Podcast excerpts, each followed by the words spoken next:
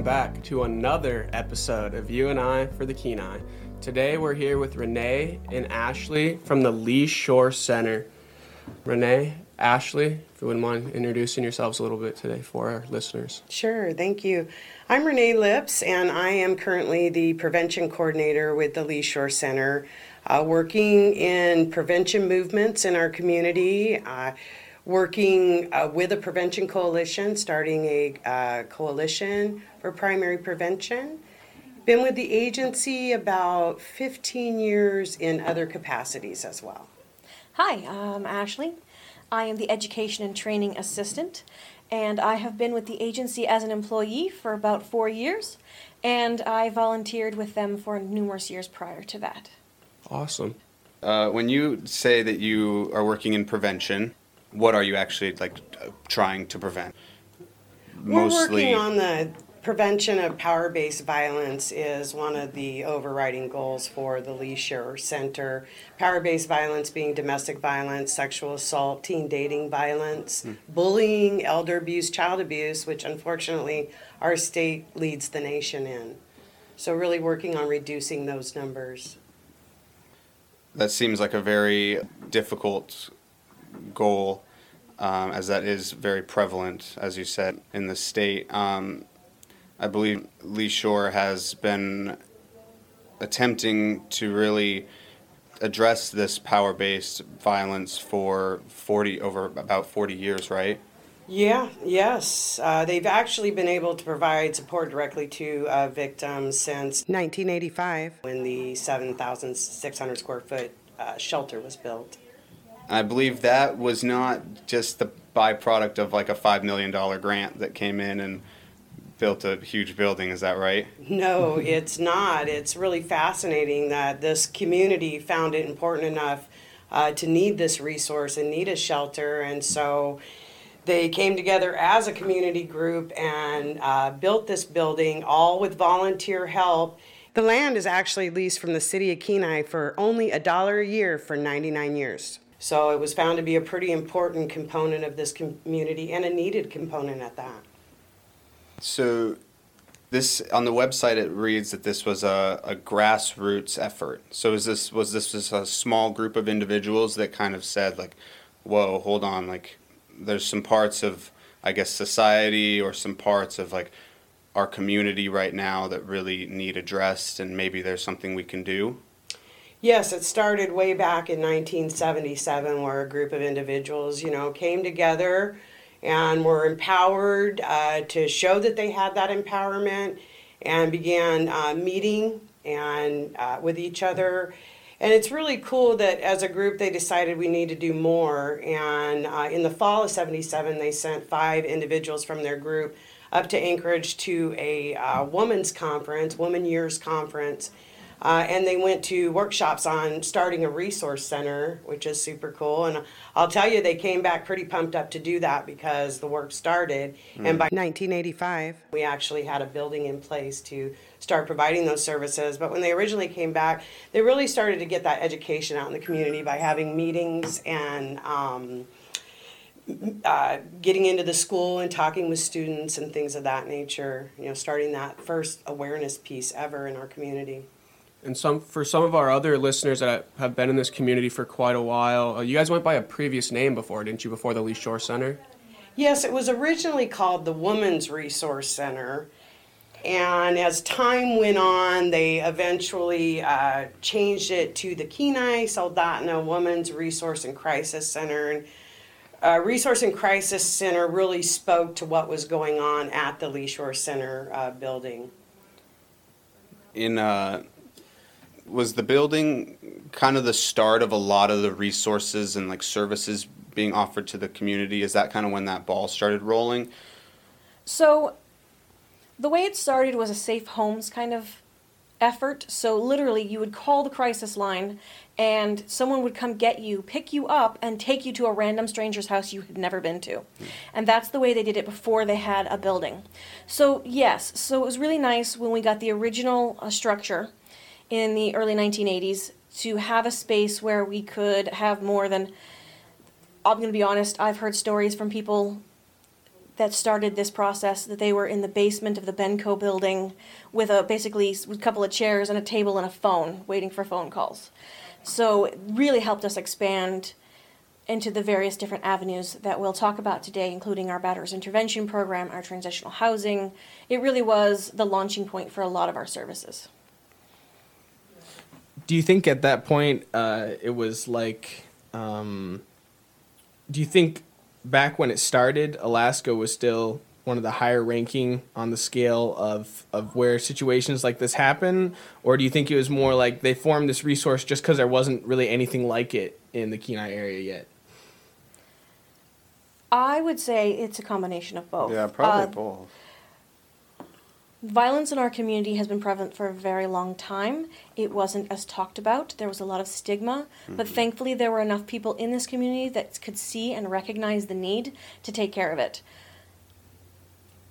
Yeah, I absolutely uh, agree with that, that it's always existed. Mm-hmm. And I believe that there are individuals in our community that know that it exists mm-hmm. even back then and started coming together as one. And, you know, I'm not sure how far back statistics actually date. Uh, and I, I don't know that until probably the last 15 years we're getting good stats on, on True. this, uh, on these issues because there just wasn't anybody out there gathering that for us. And, and even now, we can work harder on the uh, amount of statistics that we could get to have a better understanding of the, the dynamics in our community. Yeah, and I think one of the things uh, that I've, you know, at least kind of read or heard is that there are some areas where it's really hard to kind of get some good stats for things, you know, and violence based statistics or statistics around violence can be pretty hard because a lot of people in those situations never,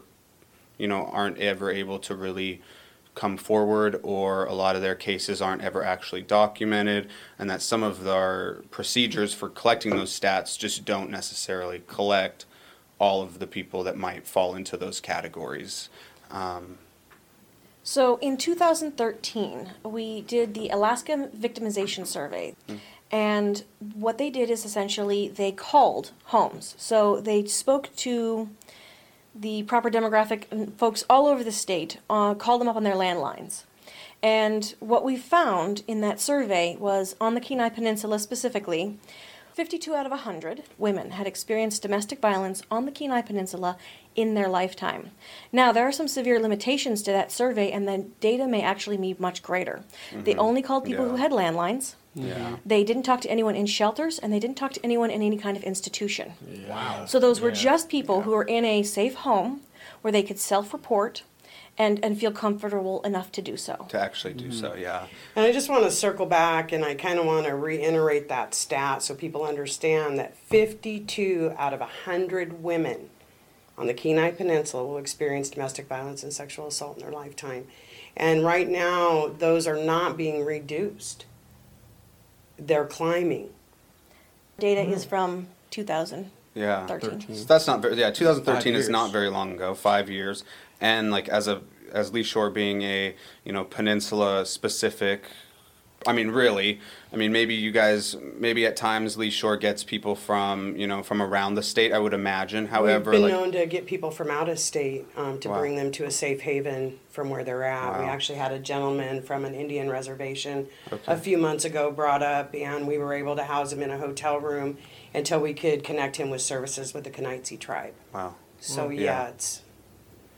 Uh, and I kind of talk about they're they're not going down. Uh, we just recently reapplied for this prevention grant. One of the things we did is we really dug into local stats for the Kenai area, and uh, it's astounding the amount of calls that are coming in. Uh, no, they're not being prosecuted at the levels that we would like to see. We're not seeing protective orders uh, issued at the rate that we would like to see. So there's still just so much work to be done in this community. Yeah. Uh, it started in 1977, and we're still hard at it today.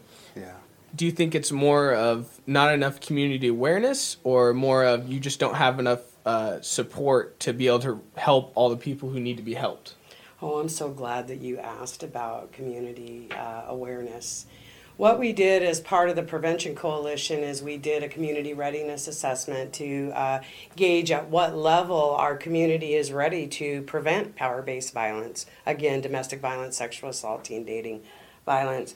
And we came in at a 2.6 was our level, which is a level of denial and resistance. So yes, that speaks volumes to there is not, we really need to get that education piece out there, that awareness piece. Until we really believe there's a problem, we're not really willing to do anything about it.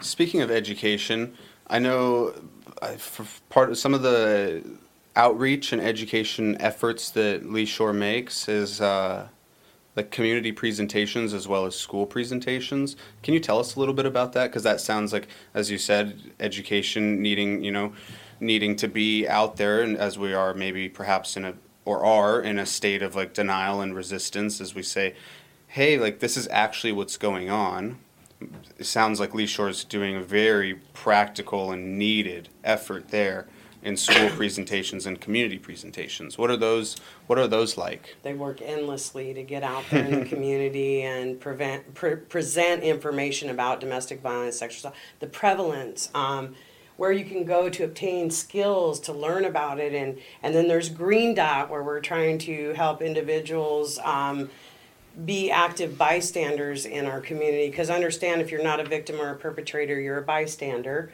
Um, so yeah, Ashley, you know, is one of our uh, big community presenters. She goes out to all different types of groups, the Rotary clubs. The uh, she's talked to the borough. She's talked to.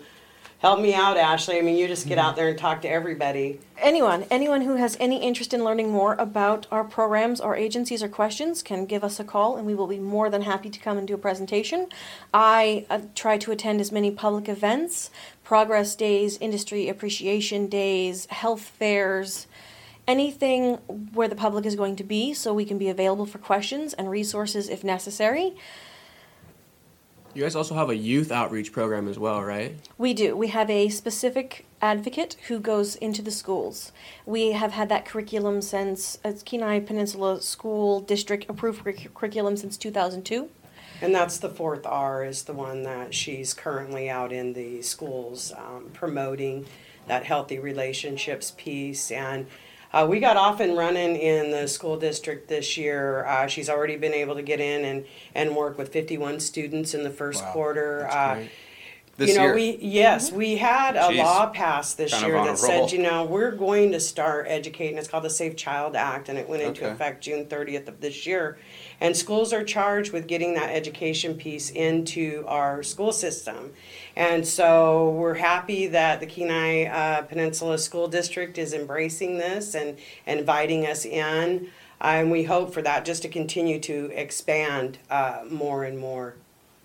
Have you seen that uh, sharing the, the facts of the situation with people, does that really seem to change their minds? Like once they realize, hey, this is like 52 out of 100, are they just like, whoa, and then they, they're, are they more active? Do they, or is that, is that hard to track? You know, after people have come to the classes or after these kids have listened, um, you, you know, is it just, does that really change their outlook, do you think?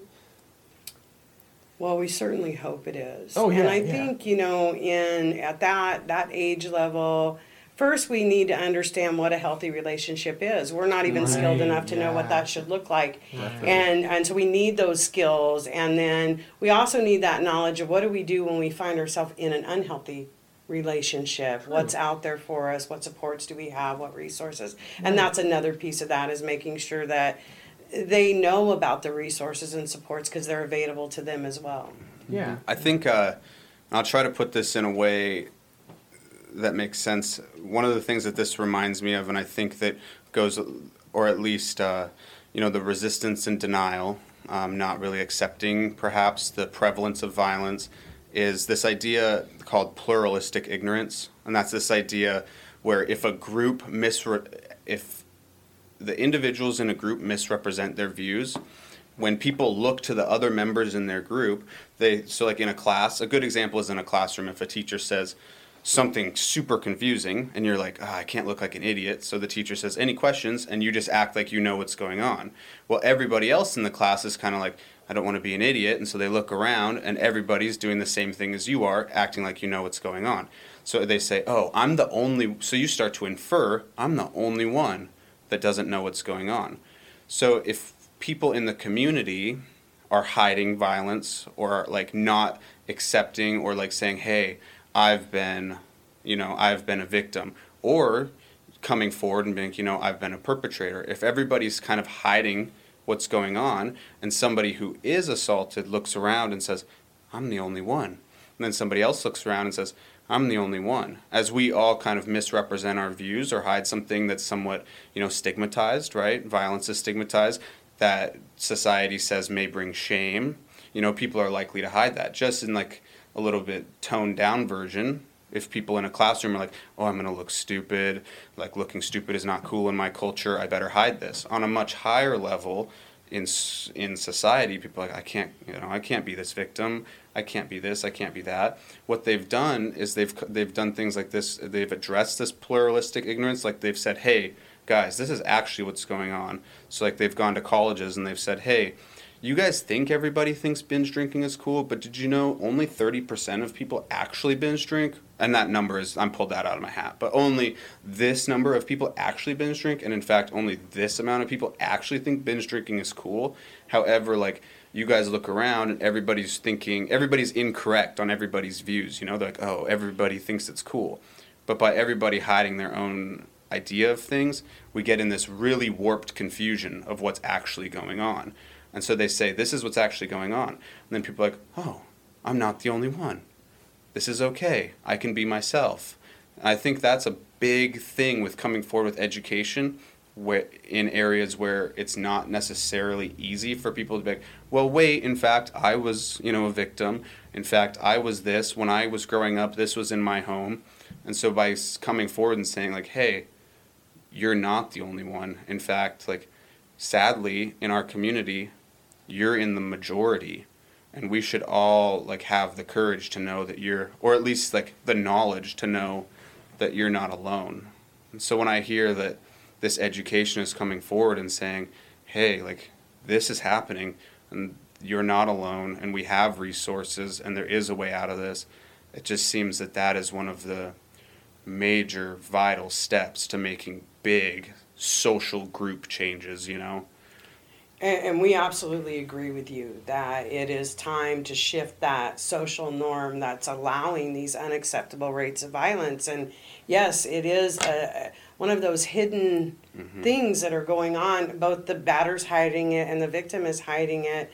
Um, and I think, yes, people do feel like they're all alone in that, and that education and awareness is key. That we get out there and we let them know that it's, you know, every third house in your mm. neighborhood this could be occurring and and you're not alone and there is support and and helping you know and maybe making that connection in other ways for people in our community because we find that if they have not been directly affected by domestic violence sexual assault that it's not at the forefront.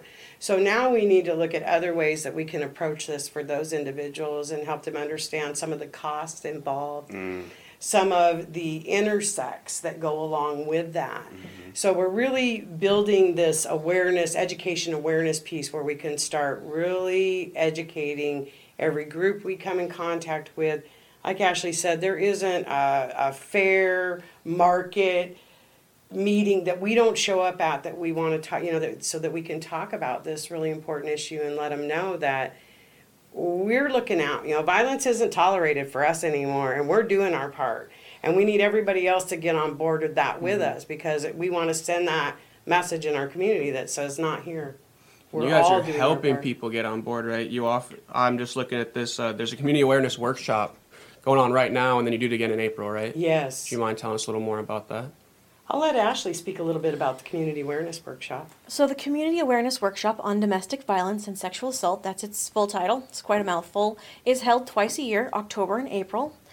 And it is a 40 hour workshop that we discuss things like the effects of domestic violence on children, the relationship with domestic violence and substance misuse, trauma informed care, confidentiality, uh, mandatory reporting. We invite pivotal members from the community, like our local law enforcement, district attorney's office, uh, Office of Children's Services, uh, Independent Living Center, who works with folks with disabilities, because we, we know there's a high rate of overlap between victim people who have been victimized who also have disabilities. And uh, it's incredibly informative. Anyone who's interested in, in learning more is absolutely welcome. And we even offer four college credits if someone wants to contact the KPC, Kenai Peninsula College, ahead of time and make those arrangements. That it is actually four college credits. I took it when I was a, a student there as well. So it is a really nice program to help dispel some of those misconceptions that have been perpetrated. I do want to say that over the last few years, the awareness piece seems to be getting better, just from mm. my standpoint. Sure. When I first started, even getting people to approach the table where this is what we're talking about and this is materials was a lot more difficult than it is now. I do find people to be more engaged in starting that conversation. It's a tough conversation to Yeah. have. Yeah. You know, it's not a happy topic by any Right. means, but we got to start talking about it sometime. yeah bring some bring some uh, some hope and that awareness in the in the workshop from what i understand is that somewhat of a prerequisite to start to volunteer is that your volunteers go through this right Yes, any volunteers that want to work with clients in shelter go through our community awareness workshop as well as all of our staff, whether they work with clients or not. Okay. So, all of our advocates, obviously, but anyone in our agency needs to have a basic understanding of these mechanisms because we do not want to allow misinformation to seep through. mm-hmm. and the volunteers how how uh, how many not necessarily numbers but how much of LeeShore is built up of volunteers how much of their programs is built up by volunteers what so does that look we like have been very fortunate the last several years. Uh, now, again, we began completely with volunteers. Right. Everything was volunteers. Yeah. Over the years, we've managed to acquire grants so that we are fairly well staffed. Mm-hmm. So while my volunteers are vital, um, I don't have too many that have that, that work in shelter, uh, manning the crisis line. We have the ability to have staff there twenty four seven. That used to be that was it. It was all volunteers running everything. So, um, but we have volunteers come out from the community, particularly folks with specialized knowledge. So they might come out and teach a nutrition class or a cooking class or financial literacy. I've had people um, want to come in and, and do yoga classes. So it's whatever someone's interest is in giving back, what, what their specialty is, where we love to have them and to make sure our clients have access to that knowledge. Um, volunteers are invaluable to me more so on the admin side. Um, things like we have a clothing closet. It's open to anyone in the community on Tuesdays and Wednesdays from 9 to 4. And those donations get accepted on Thursdays and Fridays. So anyone can bring in donations Thursday and Friday, 9 to 4. And our volunteers and advocates will go through those items and put them away in our clothing closet and pull things out that we know we need specifically for our clients. And I could not imagine how much harder it would be for the advocates if we didn't have our incredibly valuable volunteers. My volunteers help me set up. Uh, volunteers help our youth outreach advocate who goes into the school prepare materials. Our volunteers are indispensable for our annual run.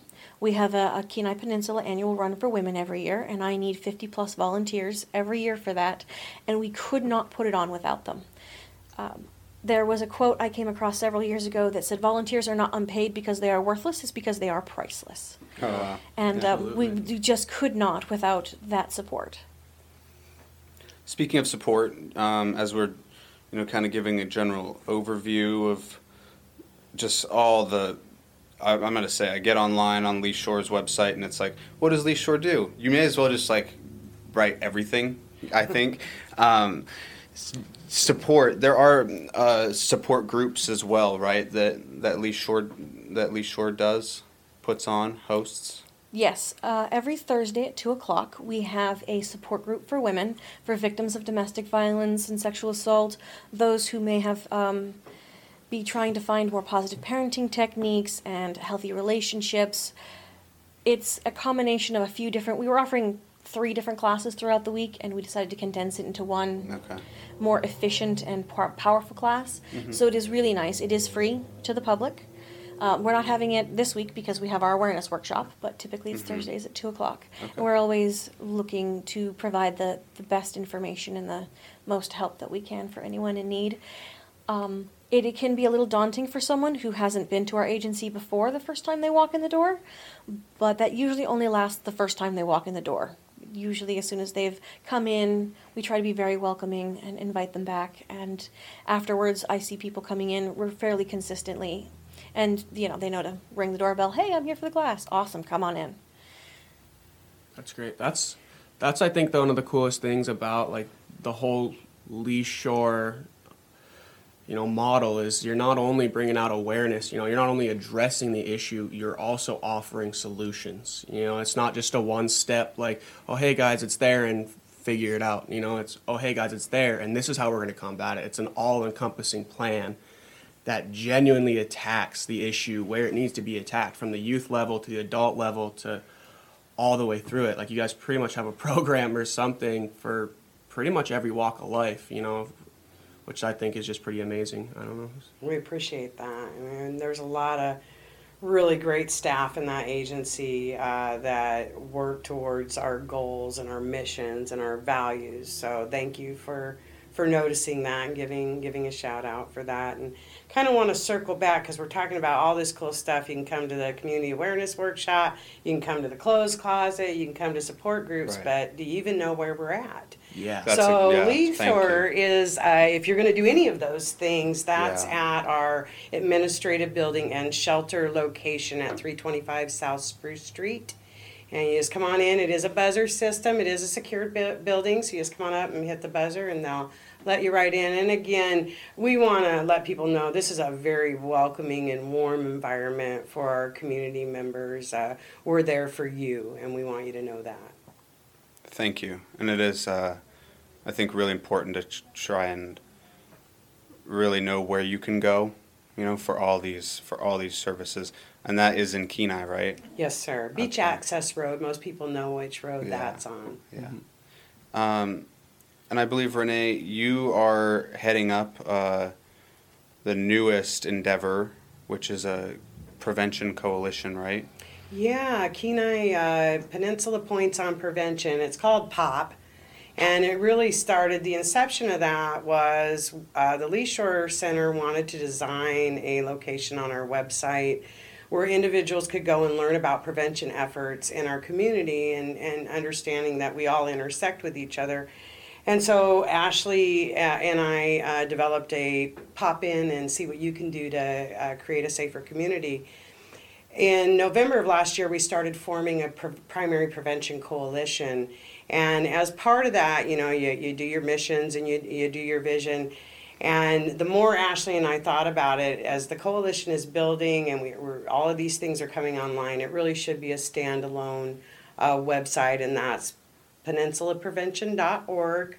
Uh, and so it's a coalition of community members, our resource agencies, law enforcement, business owners. I, this is a coalition that is open to this community. It should be owned by this community so that we can all come together and start building that capacity to address many of the challenging issues that we have uh, going on in our community today and you know figuring out a way how we can interlock all of these things and intersect them because we know they do. Uh, and as we start working on these things together as groups we can see that reduction in power-based violence right? And we can see the reduction in substance misuse and we can see the re- or at least you know more help for mental health. Uh, and then the overriding goal would be that it's going to reduce that impact on our criminal justice system. I mean, that should be the, the overriding. And so we meet uh, monthly. Uh, and we do this the second Monday of every month from uh, 1 to 2 p.m. And we do them at various locations um, around the community because we want our partners in this coalition, we want all of us to be able to go to those locations and learn about what they're doing and, and, and feel all inclusive. So, yeah, it's been a really it's needed. You know, we've mm-hmm. asked for years for prevention money. Intervention has been in place in this community for over 40 years. And we will never get rid of intervention. You know, I'd love to sit here today and tell you that I'm going to put that shelter out of business. It's not going to happen, but can we reduce the load on our advocates and the need for larger and larger shelters? So that would be the the overriding goal for this coalition, and and we're just working uh, really hard to uh, develop a community plan. We did a community readiness assessment that we talked about a little bit earlier. And then we also did a needs and resource assessment for this community, really gauged around um, what are risk and protective factors, what's the prevalence. I mean, that's the first thing we need to look at.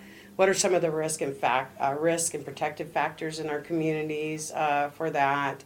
And then what can we start doing uh, as a collective group? So yeah, we're uh, not even a year old yet, but uh, lots of work going on.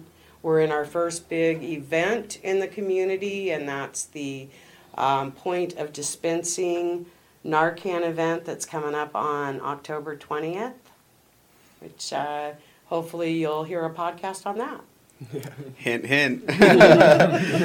um, yeah, and that is, I believe, that's going to be at the Sports Center. Is that right? Correct. Okay. Um, I have a flyer for it around here, but maybe you know. Do you know what time that is at? 10 to 2. 10 to 2. All right. Um, Drive through. You Yeah. don't even have to get out of your car. Just pull on in there and we'll pull you through and you'll get your education. They'll dispense the Narcan and, and a nice little goodie bag to leave with with some first aid kits, flashlights. We you know really around engage around that uh, emergency preparedness model. This is an opportunity for our community to practice in the event uh, we need to use this model. So yeah, it's exciting. And I think what's really exciting about that is just like how one of the assessments that you guys did said what 52% of women on the peninsula had experienced uh, was it violence or sexual violence Both. Vi- Both, in their wow. lifetime. yeah in their lifetime i i won't try and quote this like say the stat specifically because i don't remember it 100% but i think in a lot of states now like opioid overdose is like or drug overdose is the leading cause of accidental death like it passed car It's accidents epidemic. even what i really kind of a tangent but what i what i really like about this is like the coalitions at first they seem like well what exactly is a coalition doing? And i think part of it is like really bringing a community together in a unique way to address the unique problems of the community. So like although this is a prevention coalition is also working with you know change for the kenai which is looking to address like drug abuse and consequences.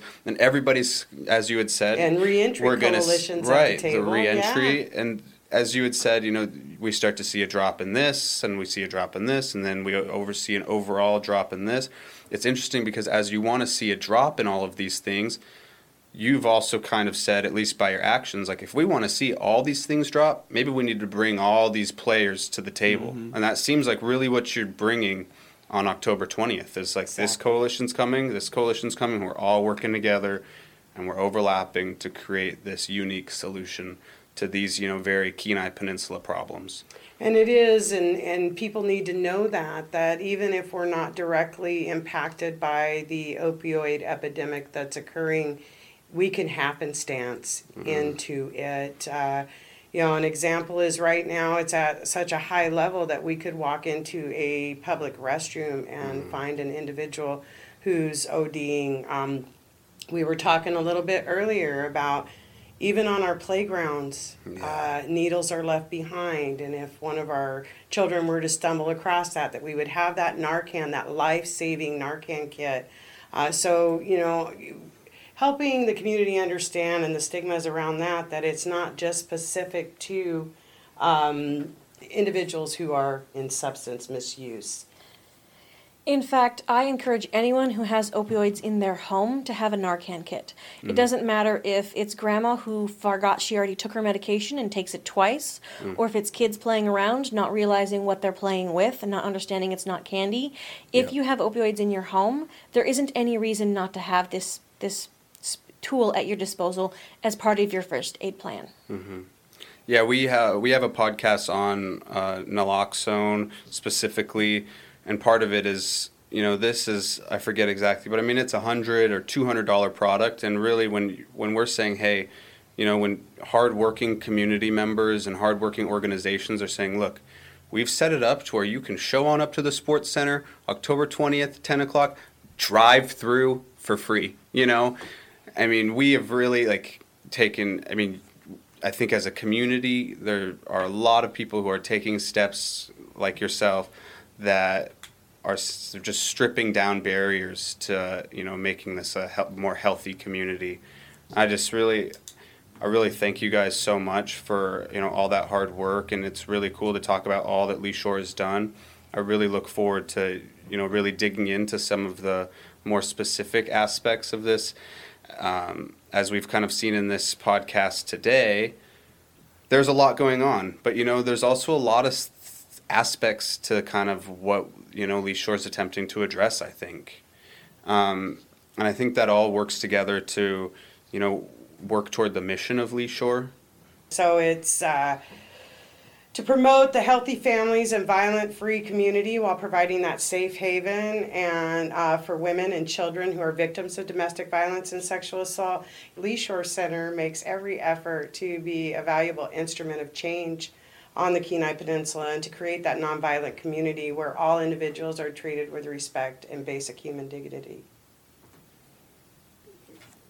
And I think LeeShore has really been an instrument for that change. It sounds like you know over for now over forty years has they've taken on projects in ways that have produced change. You know, some of these that we've just talked about today include the awareness workshop on domestic violence and sexual assault, support groups for individuals and families who may need that support, education through community presentations and school presentations, intervention and prevention efforts, you know, including the Batters Intervention Program, you know, opportunities to volunteer, as well as, you know, a prevention coalition that's in its early stages but is already taking on some of those very unique uh, problems and, you know, partnering with agencies in the community to really form to be that instrument for change. And I think one of the things we just talked about was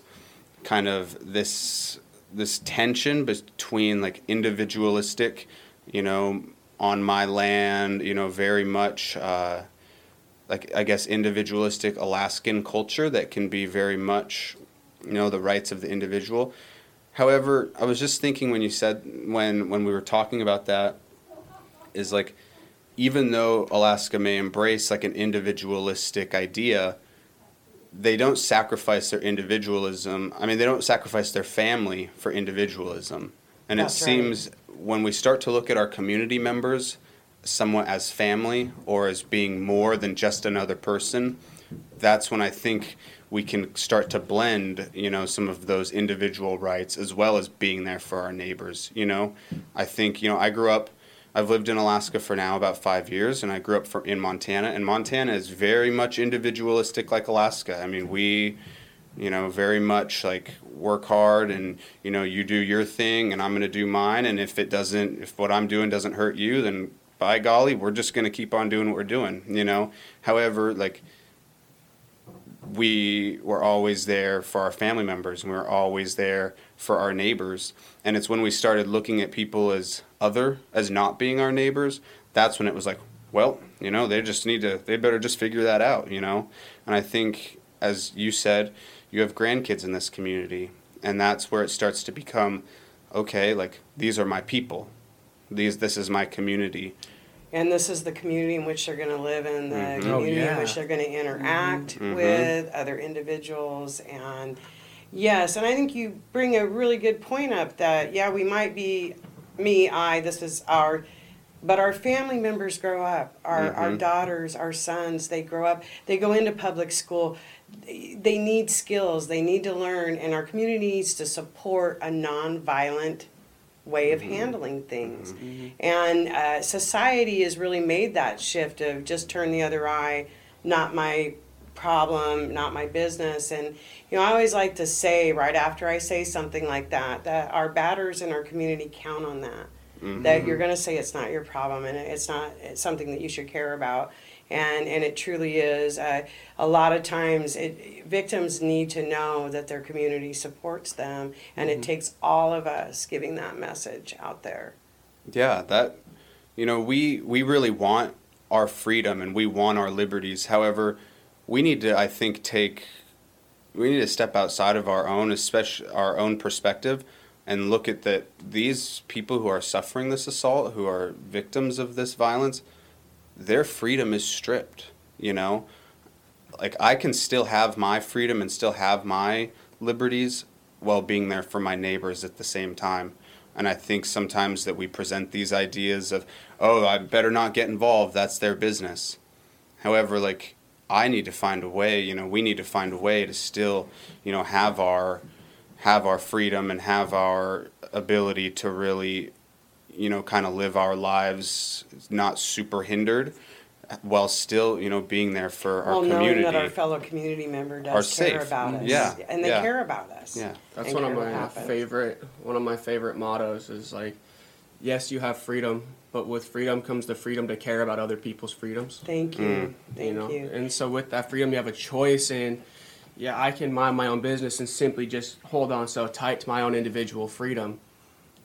But at the same time, like you're kind of, it's kind of counterintuitive to the fact that like, man, I have this feeling that I enjoy so much and I power so much. Like, if I really believed it, I probably want other people to have it too. And you can use that for positivity, you know, or you could use it for negativity, and you have that choice. That's where your freedom lies, is in the choice to be a positive influence or to be a negative influence. Are you going to be a negative influence in here? No, no, no. You're gonna, Absolutely Not not. here. getting, yeah. Absolutely. You're going to have to move on down the road. Yeah, Alaskans are not negative influences. No, and you know, we need to always keep Yeah. in mind that uh, there is a lot of stigma around this particular Absolutely. topic, and uh, people don't know what to do. Maybe they want to do something, and they're not really sure what they can do, and and that's you know the next piece to LeeShore. The another piece we're putting out there is uh, providing Green Dot, which is a bystander, uh, you know intervention kind of strategy in our community. And that really is to provide them with tools and skills of different things that they can do while keeping themselves safe. Because we don't, you know, we mm-hmm. don't want anybody out there getting hurt because of this because we know it can be dangerous. And that's part of our barrier, you know, it's part of what's going to keep us. But we have options, right? We can always call the police. Mm-hmm. Or if we're in a bar and we see something, we can talk to the bartender or the bar. So sometimes it's more that I don't know what to do. Yeah. And so now we want to get out there in the community and, and help them, even with their particular barriers, figure out what it is that they can do to be that contributing factor to a safer community. Well, and community connectedness is very important. There's a lot of research indicating that communities that work together and feel connected have lower rates of violence and substance misuse and uh, depression and suicide attempts and elder abuse. It is all connected together. So, being good neighbors again, and my husband has grown up here since he was like four. And he will tell stories about working with the neighbors because they homesteaded in Nikiski. I mean, you're the end of nowhere um, in the 1980s. It's it's a long drive. You're gonna see more moose than you are cars at that point.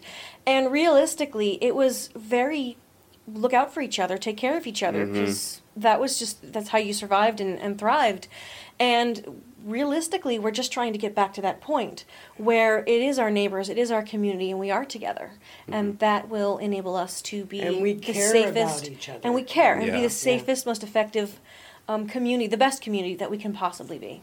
Well, and if you think this doesn't affect you as an individual or your world, it really does. It really does. I mean, because if at that point when it's like fifty-two percent out of hundred, it's everywhere. And if you think that it doesn't affect your world, it's because no, probably no one's telling you. I mean, who's gonna talk to someone who says, "Oh, well, that doesn't matter. It's not happening to me." It's like, well, better not share. You know, the things that I'm struggling with with them because uh, they're they're just not gonna understand. So you know, it's kind of like the cycle feeds into itself. It's Yeah, like that's not a part of my world. I'm not going to look out for it, and then people are going to try to give me information. It's like, well, that's not, but it it does. It's everywhere, and you just can't forget that.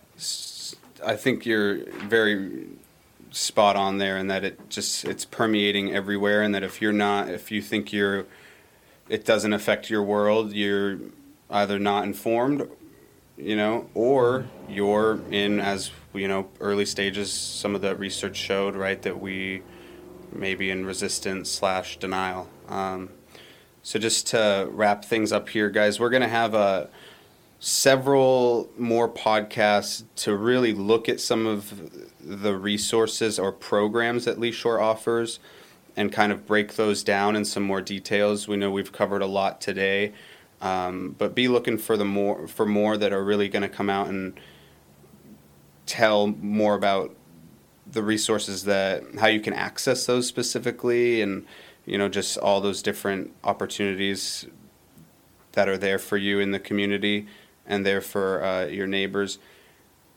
So before we what renee if you can tell me again tell the listeners again what what is the address for LeeShore LeeShore Center is located at 325 South Spruce Street, Kenai, Alaska, and that's the uh, beach access road.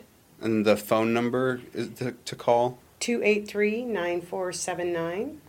Or the 24 hour Oh, crisis crisis line, which is 283 7257. okay thank you and the website is LeeshoreAK.org. Okay, thank you so much, guys, for listening, and definitely looking forward to talking more. I think we really can be there for our community members, you know, being there for our neighbors. So, Yes.